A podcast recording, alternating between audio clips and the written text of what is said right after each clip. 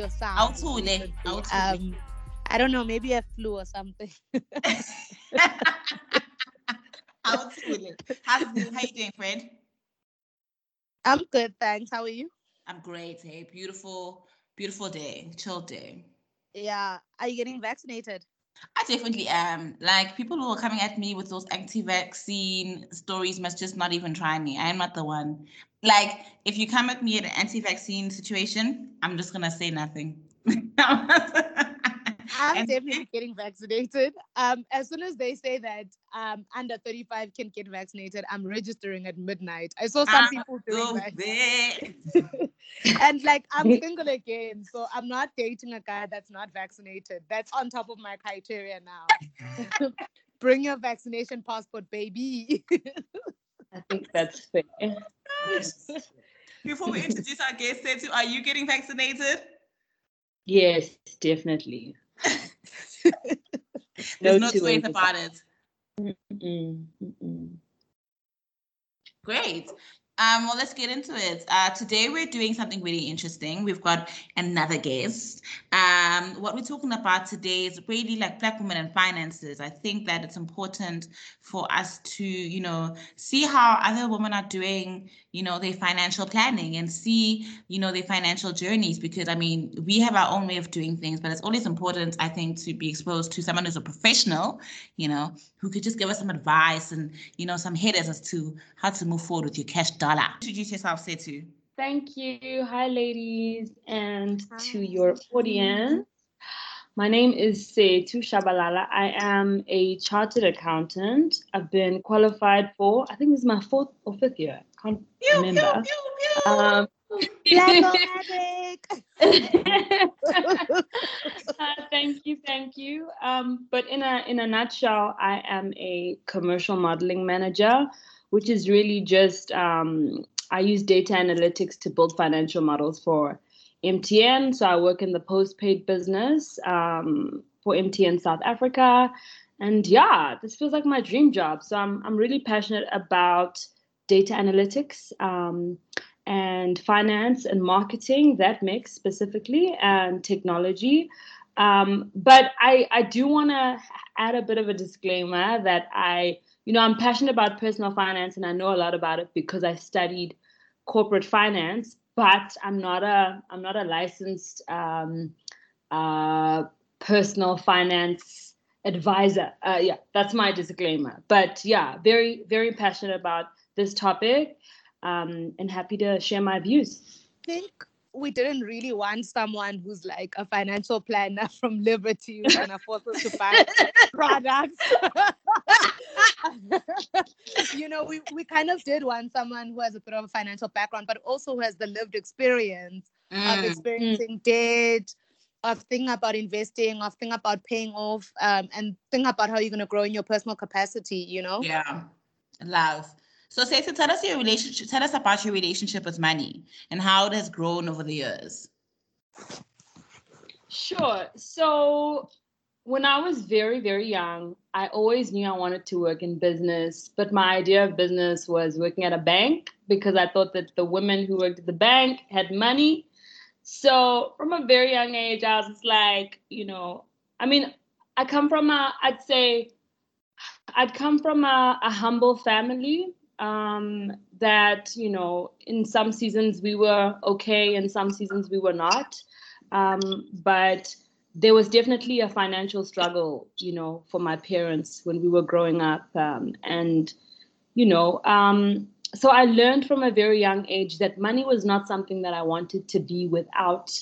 Um, and yeah, I think it, it was it was hard for me because I I think I don't think any child like you know it takes a while for you as a child to know that like okay cool we, we don't have enough money per se. It's only kind of when your parents start saying it that you're like yeah okay is it how bad is it you know?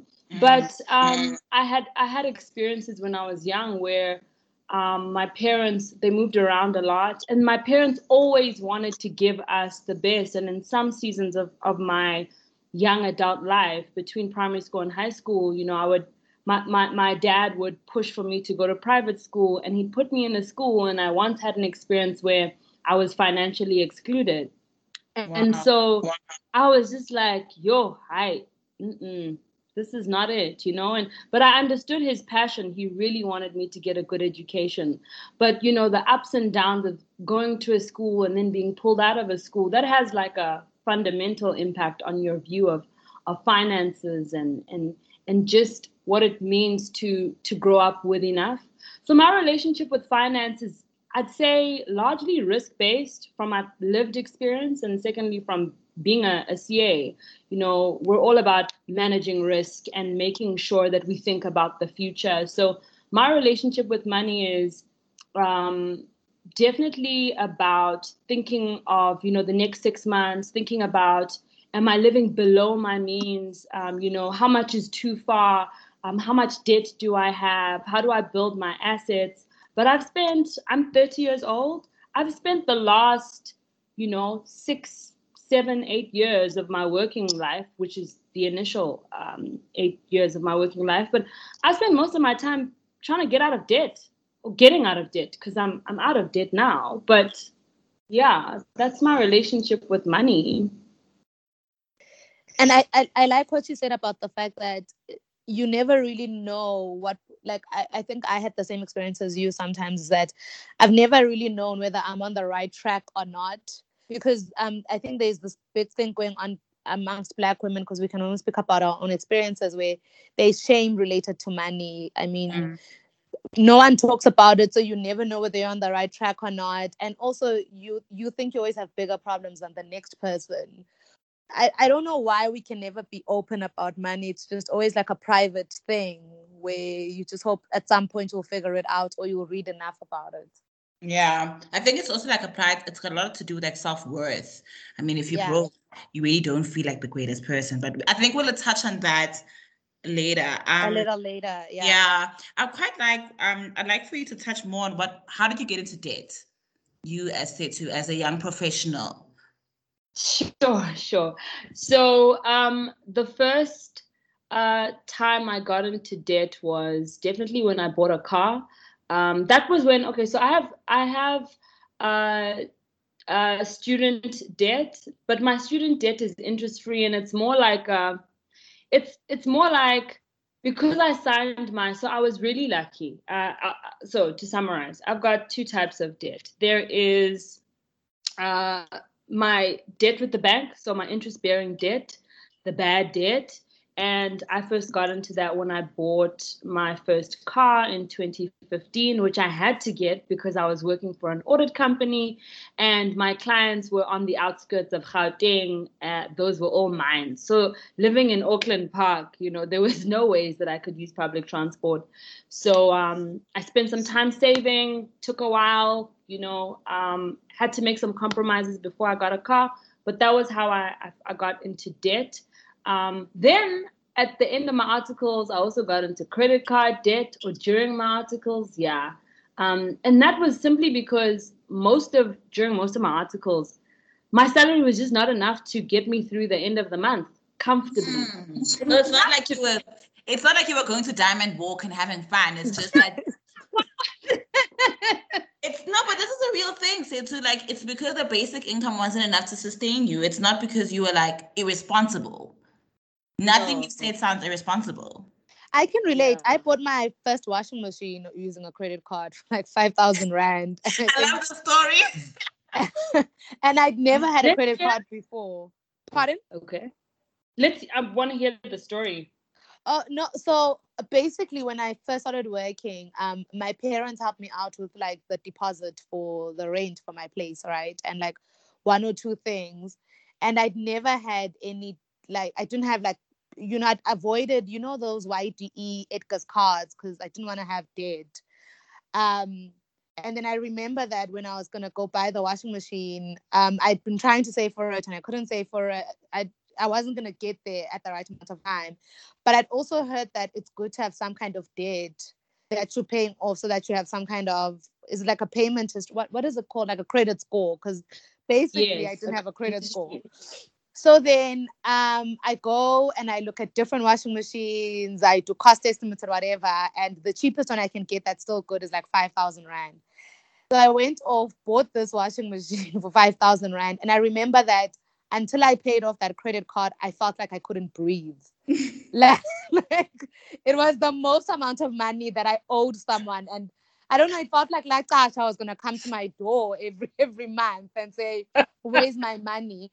So I basically used my salary to pay it off, and then was broke again. Couldn't buy bare necessities, and and I remember at some point in time I wanted to get rid of the credit card because it put so much fear in me. It felt like I was gonna spend this money and I wouldn't be able to pay it back.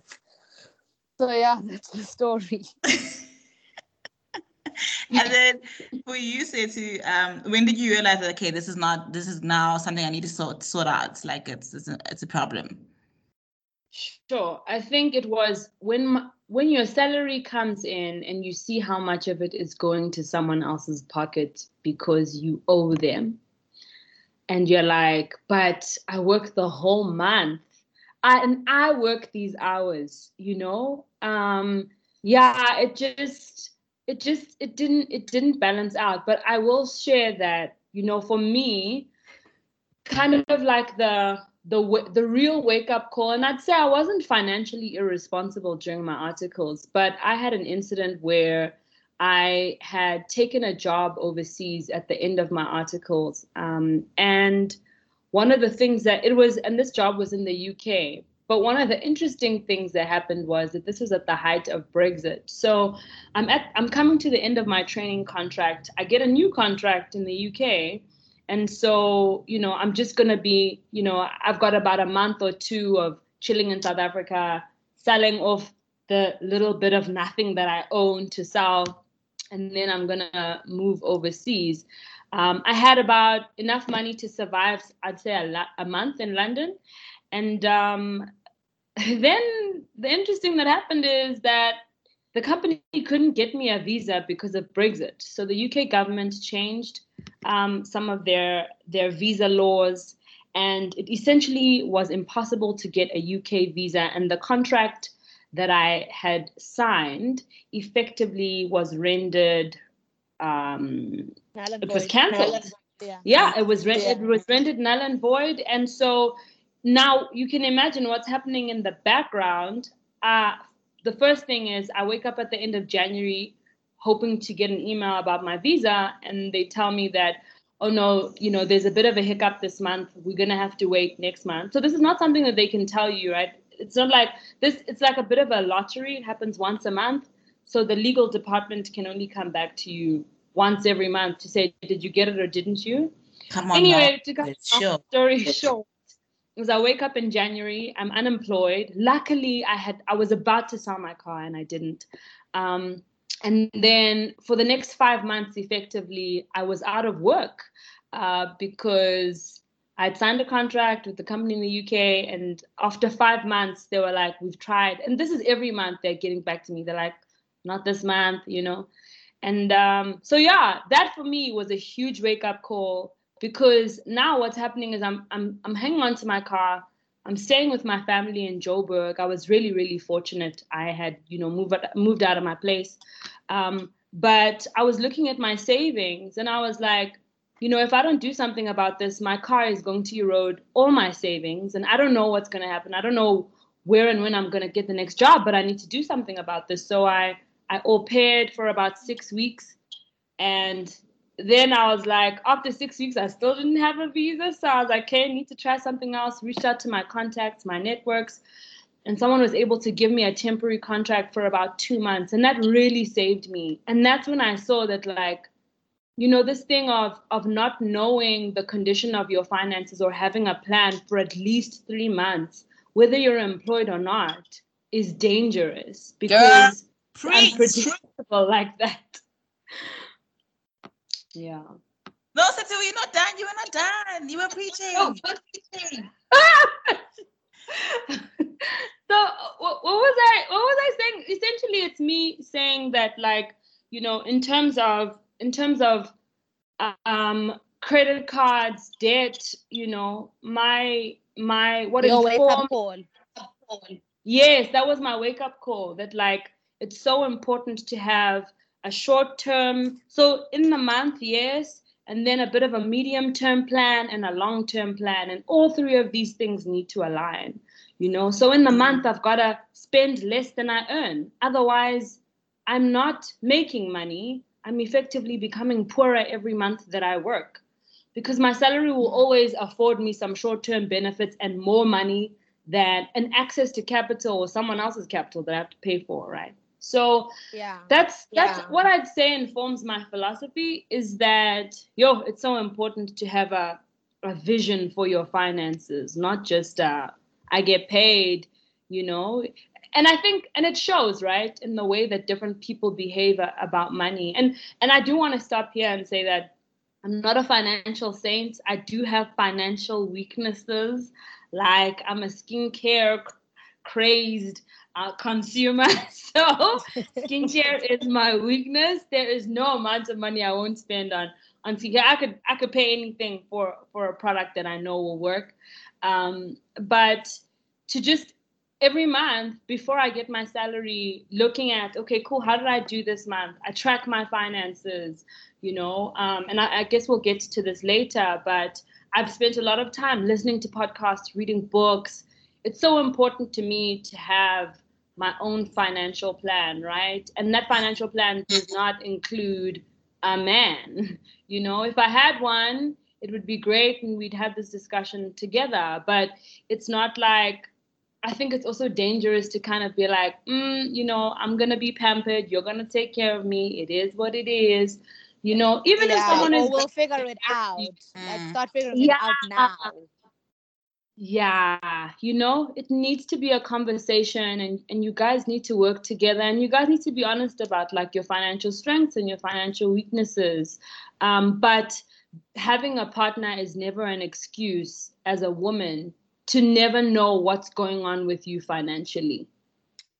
Hallelujah. But can we start um so because you had discussed that you kind of had planned on taking this job in the UK and then because of Mhm. Brexit and visa issues you then kind of have temporary jobs um Mm. and then uh, I venture to think that eventually you decided that this UK thing wouldn't work out and you start you get back into the South African job market. Yes. Um, Yes. And then now that you have a job, what's your first plan now to pay off this debt? Sure, sure. Um Yeah. so so uh thanks for that, Lindy. So Sorry. no, it's okay. I think what happened to me is that I got stuck in telling the trauma of my story because I forgot that, that all these things happened. And it was such a traumatic experience. I can only Um, imagine, can- and it's I such a real imagine, South yeah. African story. Yo. yeah, no. Um Interestingly I- enough, all three of us have gone through it. I've gone through it recently. Mo's gone through it recently. Hey, It can Oh. happen at any point in time in your life. yo, I'm so sorry for us. But I'm so glad that we're here talking about this. yeah. Yeah. Yeah. So so what happens effectively when I so and and and I, I think one of the other things so we're talking about money, but I think it's also important to talk about assets. And for me, I think one of the things I've always been really blessed with is um, relational assets. The people that I know, um, you know, I have no plans of becoming president, but I, I have the suspicion that if I wanted to, the people that I know could help me get there. You know, um, just having a really broad network. I spent a lot of time in my articles going to random events, you know, and I didn't realize that those random events would connect me to people who'd be able to help me find some really amazing jobs. And that's how I landed up at MTN. Um, Wow. One Oh, of the wow. guys that I knew in articles, he his company would employ me from time to time to lecture. And then, you know, I was when I was looking for work, I spoke to him, and he and then he knew another CA at MTN who was looking for another CA, and he was like, "Hey, are you planning to stay in South Africa?" I was like, "Yeah, I quit now. I'm not going anywhere. I, I need a job, you know." But what money did allow me to do is that it gave me a little bit of breadth, and I wasn't desperate. Yes, it was hard. Yes, it was rough. I didn't know where the next job was going to come from. I was attending some interviews, but with my CV, knowing my strengths, knowing that I was really good at networking and that there were jobs on the table, I and having that financial sort of leeway because when I was doing this temp work, I was still saving money. You know, I wasn't like, oh no, I can relax now. Now I was like, nah, this money needs to be saved. You know, and still contributing ekhaya where I could because obviously I'm staying with my family, but you know they're also feeling the pinch. Um, but one of the things I could do was be a little bit more um, selective about the roles that I was picking, and that's really what money does for you, right? It buys you better mm-hmm. options. And yeah. so, luckily, yeah. I wasn't so desperate looking for the next job that when this role um, from MTN came, I literally was able to attend the interview. And I think like within three days of interviewing they, they told me that they wanted me for the role. And so that's when the recovery began. Um, it began and the first thing that i did then was fortunately i hadn't racked up debt because of my unemployment. Um, most of my recovery was psychological. You know i'd lived for five months with someone else not in my own space um, i was uh, my confidence was was was shook basically because I was like, how did this happen? Like, I had a plan. I interviewed for so many roles the year before. So the first thing was just to get my mind right. And then once I could start doing that, I could start saving. Um, and the first, one of the first few things that I spent time on um, was actually, and this is before saving, I suppose, is actually paying off my credit card. That's one of the first yeah. major yeah. missions that I got to. I think I owed, how much did I owe the bank? Maybe like 20, 30K, somewhere there, mm. you know? And it's all relative, but like, hey, for me, like anything above it was the a 10, lot. Ah, it's a lot. It's it, like, was, it was a mountain. like, say to, just to ask, um, do you have a specific reason why you started with the credit card debt, or was is what was it because it was the highest amount, or it had the highest um interest rate, or sure, just, yeah. Because I do sure, think so India like that. Because I do think a lot of people who are now unemployed will start getting jobs and will not even know what to start with. You know. Yeah. Yeah. Yeah. Sure. That's a good question. Um so on the on the debt, right? I, I said that I had car debt, I had credit card debt, and I had no savings. And yeah. I would I would say having no savings is a form of debt as well. Um, mm-hmm. If we're being really conservative, if you don't have money for yourself, you owe yourself money. So mm. um, you owe yourself mm. money. Yeah. um, but I'll, I'll tell you why I started with the credit card. The credit card so yes, you're right, Lindy. The credit card is the most expensive form of debt. Um, in general, even if you have like the, the best private banker, like the rates they charge on a credit card is still probably a lot higher than the rates that that that good bank will charge you on a on a mortgage or a house you know because yeah. also that's also secured yeah. lending this is unsecured lending like there's nothing backing the stuff they can't they can't go back and sell those Gucci bags that you bought or whatever else you did with the money and the credit card. so, so yeah, that was why I paid off the credit card first. And to the point that you made about um, the money you you owed on the washing machine, like, yeah, it's not nice to owe somebody money, especially when you owe somebody money and you spent it on something that doesn't generate an income. It's different. Yeah maybe you have a business and you know you've got some cash flow coming in to supplement that debt. Um, the nature of my credit card was yeah it was not supplementing or supplemented by any cash flow. I had to pay that back. Mm. yeah. How, how did you pay it back? Did you do like monthly installments or big tranche payments cool. That's a that's a great question. So how i paid it back was so i and i guess this is where it's important to understand your your your behavior with money. I'm the kind of person who if i see lots of zeros in my bank account i'm going to think that i have money regardless of whose money that is. So mm. it was really important for me to reduce the limit. So what i'd do is i'd get paid um, let's say I'd get paid 100 Rand and I owe the bank 50 Rand, then I'd be like, okay, you know what? I'm going to pay off 10. Um, and then I'm going to tell the bank to reduce the limit so that at the end of the month, my limit is 40. So that Yeah. with time, as I'm paying it off, the limits get smaller and then I can no longer spend more than what's coming in or whatever I've agreed with myself. That's how I did it. So how long did, did you take you? It took me years, a year. It took me, I'd say, probably just under a year. It took me a while because I was also moving into a new place. I had to buy a bit of furniture. Um, there were a couple of things that I needed to do. I think at some point my parents might have been renovating something. Um, but yeah, uh, there was no pressure, but I was just like, hey, I'm going to kind of like phase it in. I also don't think that you should go cold turkey. You know, you mustn't start like have a month where all you're eating is beans because you're paying off debt. Like, I don't think it needs to be that You should extreme. be living life, right? Right.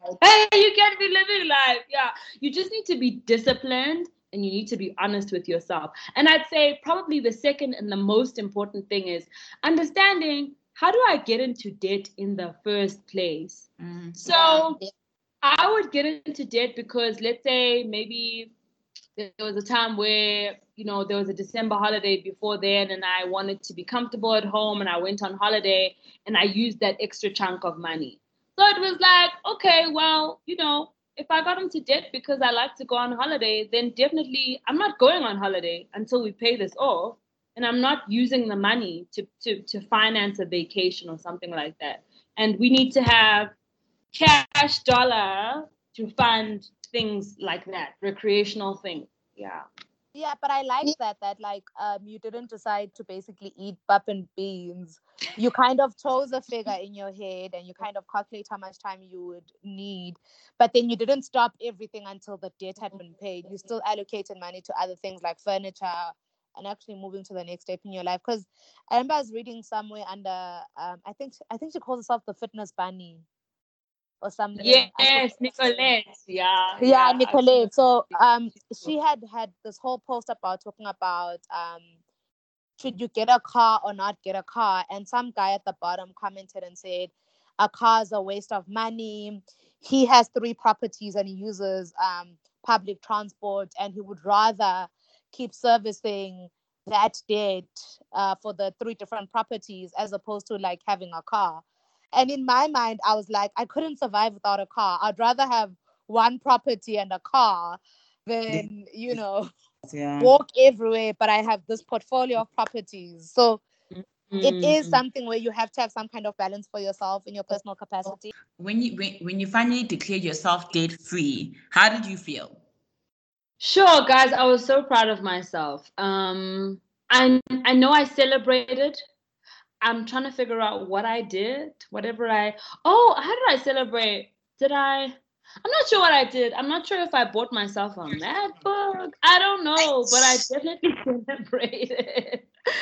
I definitely celebrate. I think it's so important, and I think you know, even psychologically speaking, even if you are someone who is always setting goals and achieving them, like you you motivate your your mind psychologically to do more of the good things if you reward yourself for them at the end of the day so yeah that's what i i don't remember what i did but i did celebrate I love. That's I love. I love. Um, I want to just also speak on maybe what Sethu does a lot in her WhatsApp statuses, and sometimes she does it on Instagram, so you can follow her on Instagram, where you talk about shares, right? Um, but I feel like this um world of you know equities and so on and so forth, it's like a different world with its own jargon. Um, and what made you start? You know, and venture into that world, specifically as a young black woman. I mean, you're not gonna say that you saw an aunt once who was trading, or you know what the case. We don't have anything relatable to look at. I'm really interested to know how did you say, okay, is it school? Okay, I'm gonna start getting into this world that's just completely, you know, out of touch for for a layman in a sense. Mm, no that's a great question um so i knew about shares because i studied corporate finance but i didn't know the mechanics of shares and equities. So from that perspective you know it's like someone can tell you about italy they can show you pictures but until you go there you don't really have your own relationship with italy right? And i think it's the same thing. So and then maybe another point i want to make here is that Um, you we all probably have friends who work in banking and finance and who are also CAs, but I just want to highlight that just because you studied a thing, uh, it can still show you the flames just like everybody else. You can still be drowning in debt because money is about behavior and psychology, and we don't always make rational decisions around it. And that's got nothing to do with the degree that you graduate with. Um, so yeah but to come back to your your question in terms of where did that come from? The the shares how did i engage with them personally? So i knew two things when i started you know i'd say my good permanent job and uh, at mtn and that was i knew that i had to build my own portfolio with time um, once i got out of debt uh, and and have some assets. But the the, the challenge so and I had kind of two options. It was it was either I was going to get a bond and buy a place, and then you know that was going to be my next major commitment, um, or because again, you know I'm still I'm still I'm still early in my career, having a bond and then you know trying to do shares at the same time and then trying to sneak in a vacation here and there eh, it's going to be a bit tight so i was like okay i'm all about pacing right? I don't think you should like force everything, you know. And um, I'd say a lot of my friends have properties. I don't have property, you know. So I knew early on that I had to build some kind of assets, and I was like, okay, let's look at the types of assets that I could build. Um, there are many different. Uh, in technical terms, there are many different types of asset classes, but I'd say they're broadly speaking, they're major ones, and that's property, and then you know buying more flexible sort of non-physical assets like shares. And for me, it was, you know, honestly, I want to do a couple of things in my career. I know I still want to pursue a master's. And so I was like, ish, I need to have the flexibility to study when I need to study. So I was like, I'm going to wait on the property front. And also, property is a really expensive asset class. It's not just paying for the bond, it's the initial costs and, and, and, and, and. Um, so I was like, I can wait. I can wait on the property front. So then it was okay, then I've got to put money into something that is going to generate good value over a long term. And that was an easy decision to make that it, it was shares. So, in terms of getting started, I listened to a lot of podcasts. The podcast that I listened to, and I still listen to them today, is there's um, on 702, there is. Uh, this is awkward. But I listened to the Money Show on 702. I almost forgot the name of the podcast. I listened to the Money Show on 702 um, by Bruce Whitfield. Um, and he has a segment somewhere in the week, each week, where he talks about personal finance with a guy called Warren Ingram. Um, and I really like Warren. His advice is really practical. And I think he's a financial advisor. Definitely. Yeah, he is. And, you know, each week he talk about, he do short little 20, 15, 10 minute segments about, you know, personal finance and he'd break it down and, you know, in layman's terms. And I was like, hmm, you know, I could do this. I could build a portfolio. And a lot of the the advice was around building an ETF uh, portfolio, which stands for exchange traded funds, which is basically a basket of shares. Because the other thing with shares is, and I think this is what makes them so intimidating, is how do you know which share is the right share for you to buy? Also, different shares are good for different strategies. So I, I completely get why people are a bit like share averse, because it's like, what's that thing? A little bit about how I feel about cryptocurrencies and Bitcoin. I'm like, mm, what's this thing? How does it work? But yeah, I, so I also always think every time like they'll tell you that the share price for Sasol has dropped, is that if you own shares there, are you like oh, time to sell? time to sell, sell, sell, sell. you know, so it's like, what if I'm at work in a meeting and it's time to sell? Like, what am I gonna do? no. no. But but to simplify it, I think I I like ETFs, and I for anyone starting out, I, know, I'm always sending my family members links to like Satrix and links to how ETFs work because the reality is, as a professional, my to be perfectly honest, as someone who has a an eight to five, um, my real investment is my time And my time currently is in my professional corporate job. And I love that. And I truly believe that in the long term, that's probably going to yield probably one of the greatest returns for me. Um, and it has, because that's how I got to where I, currently am. Um, so it's important then for me to be able to focus on that. And so as a result, I can't then be jumping and down every day and looking at Sasol prices, uh, you know, looking at Woolworths share prices, you know. So I do have individual shares here and there that I bought last year during the pandemic because I felt they were cheap. In hindsight, I wish I'd bought more of them because they were so cheap compared to where they are now.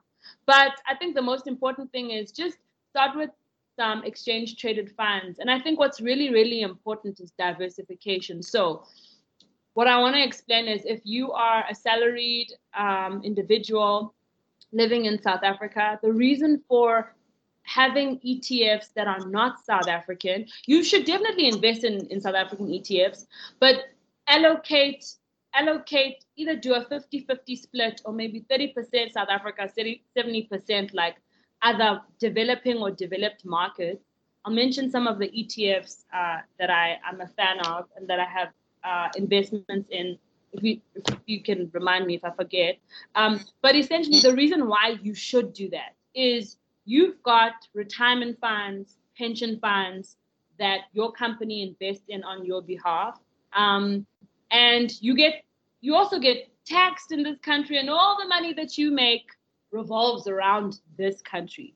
Um, but specifically on the on the retirement funds, um, the rules for retirement funds are also such that a lot of that money is concentrated in South Africa, meaning that the growth is limited to our home market. Now that's bad because you're concentrating all of your risk. Well, it's not bad, but you're concentrating your risk in one area. And as we've seen with COVID, in fact, classic example for me is this vaccine rollout, right? I think I read somewhere that Canada is has bought like over 200 million vaccines. They're a mm-hmm. population of mm-hmm. around 30 million. That's half yeah. the size of South Africa. But they could vaccinate South Africa about three and a half times with the amount of vaccines that they have. That clearly, to me, as, as someone looking at Canada from a financial perspective, I'm sitting there saying, Canada is basically gone back to normal. All mm-hmm. the illnesses, all the risks, I imagine that a lot of it has, you know, been alleviated because essentially people in Canada should be going back to, well, maybe a, a new normal, but they're they're not facing the same challenges, business challenges, economic challenges, growth challenges. I expect the Canadian market to, you know, to have normalized uh, quite a bit. To normalize, yes. Um, but if I were to compare Canada to South Africa, which is really unfair because they're a developed market, but solely on the basis of that vaccine rollout, I can clearly expect that Canada's growth should be quadruple what the South African uh, GDP will be.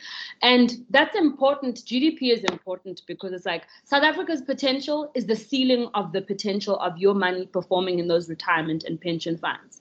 And so, why then would you, when you invest, in equities put that money back into this country when we can see that i mean kudos to the government for the vaccine rollout but in comparison to where we could be um, yeah we're struggling hey? We're struggling. So you want your money to perform as well as it possibly can. So you look for some of the high flyers. Yeah. And may i ask a question? What's the difference sure. between um, i think you said etf and a unit trust Sure. So, yeah, uh, an ETF. Okay, broadly, to be perfectly honest, I'm not too sure of the technical details, but yeah. I know that the laws, the laws around unit trust and ETFs are slightly different. Broadly okay. speaking, okay. you can have a unit trust that functions like an ETF, um, but es- essentially, yeah, hey guys, this is I'd have to Google this one. I actually mustn't even lie and say I know what it is technically speaking, but I've got both. Um, and I would say that I yeah, I wouldn't really want the technical ex- eh, um, explanation. It's just that in my mind, you know, they kind of work in the same way that you're not necessarily picking a specific um as a fund. It's multiple yeah. things combined, which is almost mm. like what mm. an ETF is, right? Yes. Yes. Um, I think from what I from what I've read up about and in terms of research, essentially a- agreed, yes, they are a basket of assets. Where unit trusts will differ for me and why I'm not I'm more likely to buy an ETF than a unit trust, and I'll tell you that's because one unit trust a lot of unit trusts are sold by you know insurance banking companies and so the fees are higher what yeah. i love about etfs is that etfs um, are known for having really small expense ratios i.e basically costs and yeah. uh, an expense ratio is just basically um, the cost of selling you that ETF. And I know that unit trusts, firstly, my issue with unit trusts is that some of them it's really hard to find out what is the what is the cost of this unit trust. Um, and it should be a percentage of the fund. Um, I yeah. won't get into the technical details, but broadly speaking, a good cost of an ETF is like 1%, 2% um, of the fund, I think. But it's usually quoted in percentages and it's usually really low. So you, over time, um, you save a lot because costs over a 20 30 40 year period make up a significant amount of of that of that item's performance and so traditionally okay. etfs okay. because they're so much cheaper you know and also they're very transparent the etfs i buy my okay. etfs on on satrix and easy equities it's the same platform but different companies but it's really easy to use from from the learnings that i've, I've had I'm, i want to touch on that. So did you just download this app and just get going after we after listening to the podcasts? If you could do like a mm. three step guide as to how you you set up your account, would you be able to do that like simplified, or should we really do the the reading here and get into the research? No, no, you you don't need to do the reading, guys. I'm such a, a, a fan of ETFs that like I've said, my cousin and I have been talking about instead of giving kids birthday gifts, we want to put money into Satrix funds. But the challenge we have is that a lot of the parents in the family don't know what Satrix is, kind of have to explain to them what this thing is. But, you know, we're, we're really passionate about this. But to simplify it, um, no, you don't need a textbook.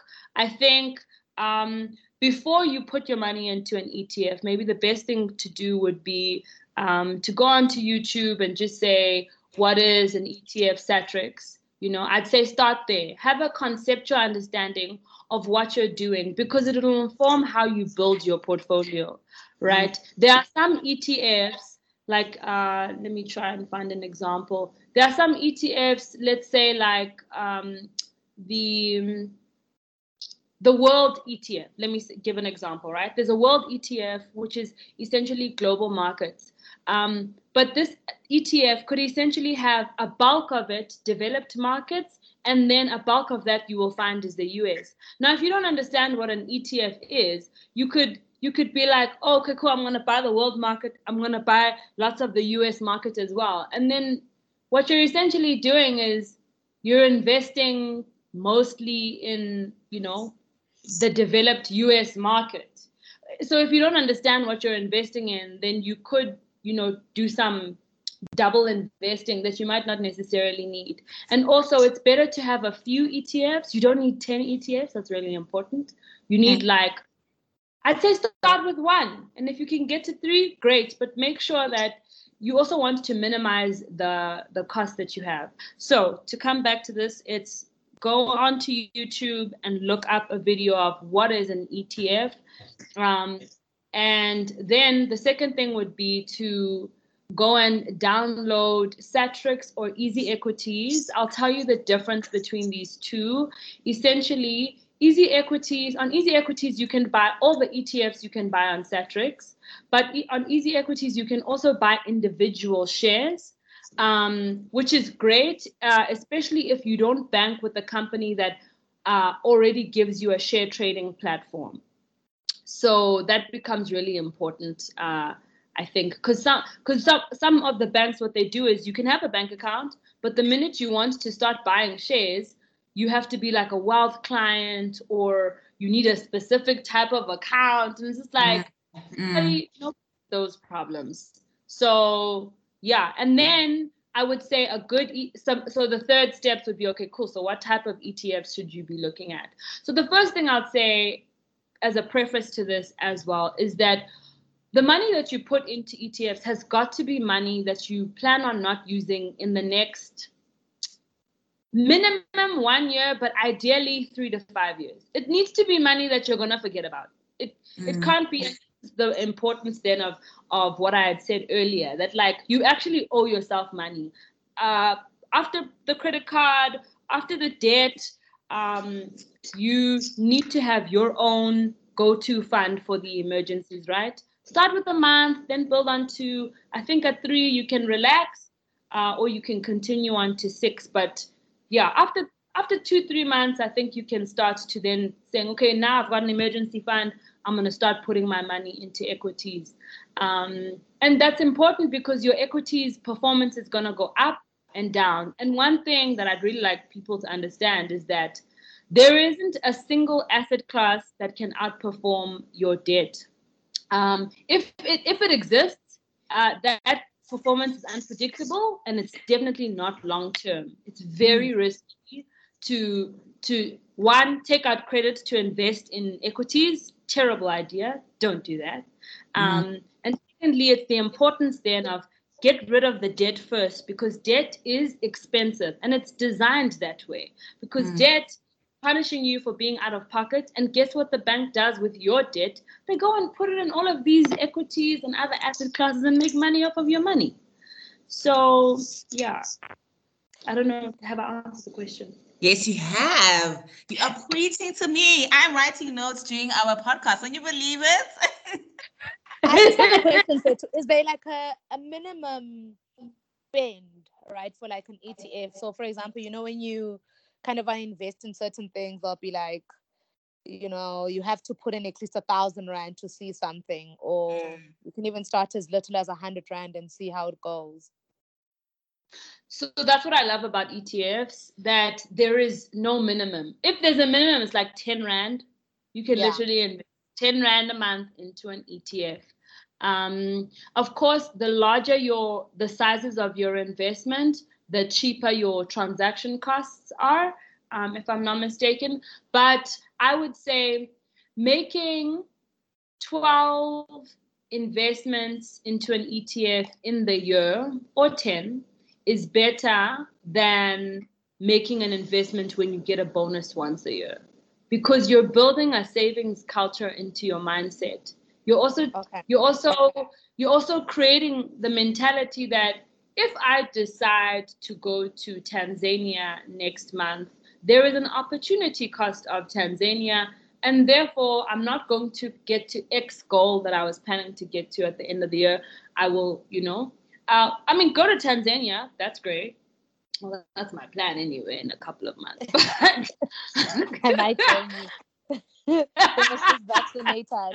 I just want to ask, like, which is related to the minimum spend, is that, like, for me personally, we were talking earlier about diversifying, and I think you meant it more for ETFs, but I also thought about it in general that like mm-hmm. with me i have some of my money in an ra some of my money in a fixed deposit and then mm-hmm. you know mm-hmm. my next step is looking at investing um so mm-hmm. maybe like for example etfs so let's say for example i have 2000 rand left in a month um yes. would it would for me be something like okay a thousand rand going to my savings a 500 rand is going into my trip to zanzibar fund and then the 500 mm-hmm. rand is going into my etfs would it be something like that as opposed to saving 500 rand a month and then putting in 6000 rand at the end of the year into an etf i think that's what you were saying yes it's better to it's better to yes so that first plan that you mentioned that is mm. totally fine so if you want to take 500 rand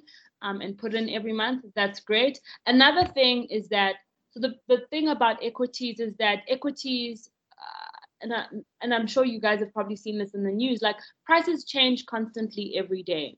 Mm. So yeah. what that means is that if you take that six thousand rand, you could be investing at the end of the year in December when prices are really high. Versus if you buy every month, you kind of average out the cost of the same investments because you're buying the same thing, right? Yeah. You're you're buying. An underlying business that's growing, its performing, its, its performance is going to change.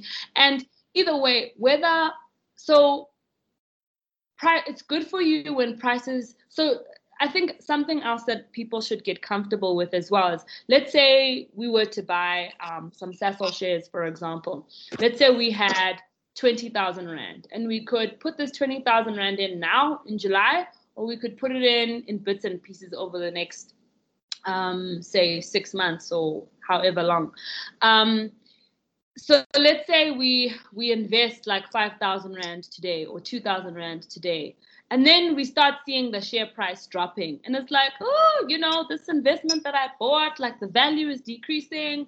Um, it's a good thing for you when an asset class goes, the price goes down because it just means it's cheaper today, meaning you'll get more of it. Um, at a lower you, you'll get more of it at the same amount that you're willing to invest in so of course i'm assuming that this is a this is a share that's going to perform over the long term. I can't speak for Sasol. I, I'm not very close to that share, but this is again, yeah. it's better if it's an ETF, right? Because an ETF is a basket of shares. But it's good for you when prices come down in the market because it means that you can buy more for the same amount. So when prices come down, you should you should kind of double up your investments actually when prices come down because um, it's good like for you. How you did last year during the pandemic. Yes, yes, and I, I wish I had done way more than what I did because I'm looking at how the prices have come up, and it's just like, yeah, I was playing games. Playing games. This is really, yeah. really informative. Um, thank you so much uh, for you know being honest with us. I don't think um, a big thing that you've really like you've been really forthcoming with your truths, and I think that um, this conversation will definitely help someone out there who's trying to figure out how to be, you know, financially more responsible.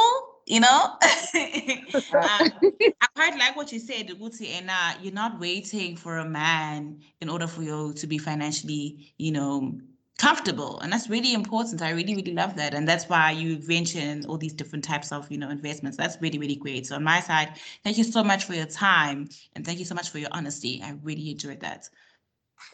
It is an absolute pleasure. Look i think you know even if i i had the partner that was right for me i think my the partner that's right for me would appreciate the work that i've done. They wouldn't be belittled by it you know it would kind of like be a team effort you know? I'm kind of a bit nerdy about finances so you know um, i do hope to find somebody who feels the same way about money as i do. And where can people find you? Just like where can they find you? Ooh, oh my soul. so this is um hilarious. So people can find me uh i'm yeah, where am I? Because I share most of my insights on WhatsApp stories, to be perfectly honest. And the reason for that is because I'm like, guys, you know, I there was a stage where I wanted to share these videos like on YouTube. I started a channel and then I, t- I tore it all down because I was like, I'm focusing on my telco career.